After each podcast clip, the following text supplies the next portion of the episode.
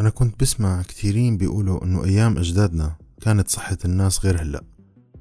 فكانوا يقولوا إنه جدودنا كانوا ياكلوا كتير وياكلوا دهون وسمنة وزبدة وبيعمروا كتير وما كانوا يعانوا من الأمراض. وكنت فكر بهالكلام بطريقة يعني علمية شوي. فكنت أقول إنه ما كان في أدوات لقياس واكتشاف الأمراض على أيامهم مثل هالتطور اللي نحن فيه هلأ. فعنا هلأ أدوات تشخيص دقيقة كتير ما كانت موجودة أيام زمان. ولكن يوم ورا يوم بتأكد إنه فعلا كانوا أجدادنا غير وزمانهم غير.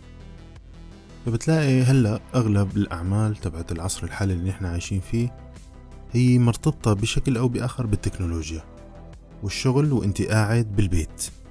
بدون ما تروح ولا تقدم على وظيفة ولا تتعب حالك.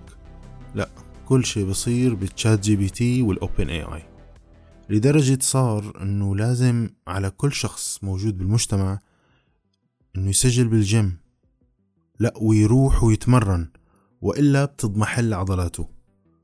والقادم أعظم. حلقتنا اليوم عن مقاومته للإنسولين. يا أهلا.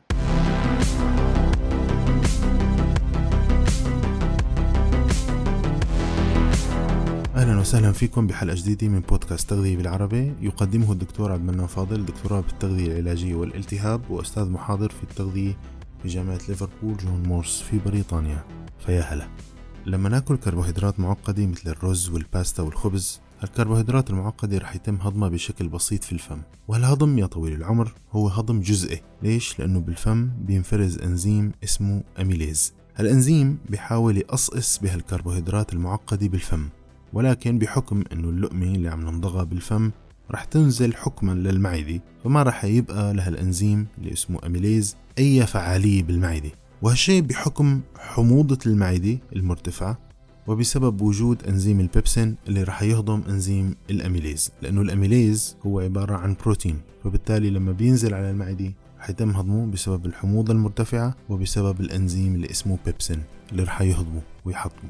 فهون فينا نقول إنه هضم الكربوهيدرات ما بيتم ولا بصير بالمعدة وبيبقى الأكل بالمعدة لفترة طويلة يعني فينا نقول تقريبا ساعتين. والرقم تقريبي ها وبعدها بينزل الأكل من المعدة إلى الأمعاء الدقيقة حيث يتم تحطيم الكربوهيدرات بشكل كامل وتحويلها وردها لأصلها. وشو هو أصلها؟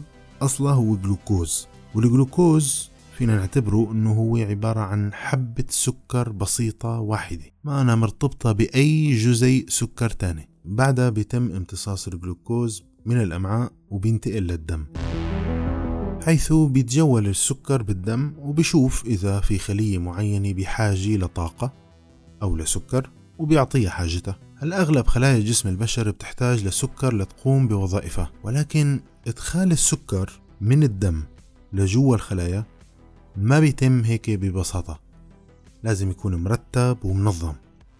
فلو كانت الخلية اللي بتحتاج لطاقة هي خلية عضلية أو خلية دهنية أو خلية عضلات قلبية مخططة فوقتها بس الجلوكوز ما بيقدر يفوت لهدول الخلايا الثلاثة إلا بوجود مفتاح والمفتاح اسمه الإنسولين.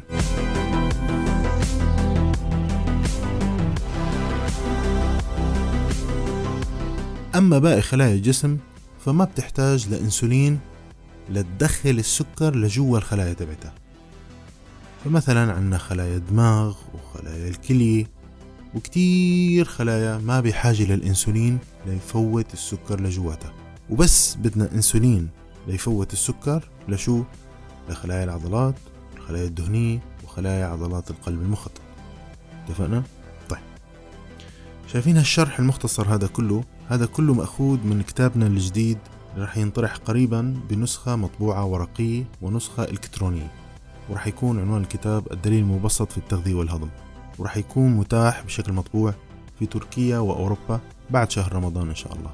اللي بيحب يحصل على نسخة من الكتاب يسجل من هلأ بالرابط الموجود في البايو. طيب وصلنا هلأ لفكرة مهمة إنه الخلايا العضلية والخلايا الدهنية وخلايا عضلات القلب المخططة رح تحتاج لإنسولين ليساعد السكر ليدخل لجوا الخلايا هاي.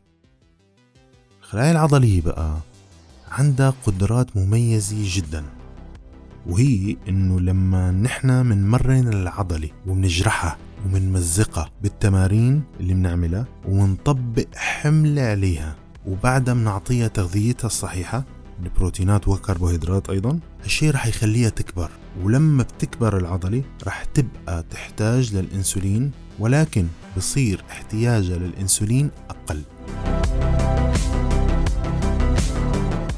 خلينا نبسط الموضوع أكثر لو تخيلنا أنه الأنسولين مفتاح وهالمفتاح عادة يفتح باب واحد من بوابات الخلية. ولما بتكبر العضلة بسبب الرياضة هالشي بيخلي مفتاح الأنسولين الواحد يعني نسخة وحدة من المفتاح فقط تفتح أكثر من باب بالخلية. يعني مثل الماستر كي هذا المفتاح اللي بيفتح كل الباب. وعلى العكس تماما لما بيكون في عندي أنا مفتاح إنسولين واحد ما بيقدر حتى يفتح باب واحد بالخلية. وبنحتاج إنه نطلب من البنكرياس إنه يساعدنا ويعمل نسخ أكثر من الإنسولين أو المفاتيح. هون بيجي الإنسولين الزيادة اللي بيجي من البنكرياس. وبيحاول يفتح أبواب أو بوابات الخلية لحتى يفوت السكر ويجرب واحد ورا الثاني مفتاح ورا الثاني لحتى يزبط واحد من هالمفاتيح. فهيك وقتها نكون دخلنا السكر من الدم لجوا الخلية. ولكن هون بنحتاج لكتير من المفاتيح يعني كتير من الإنسولين.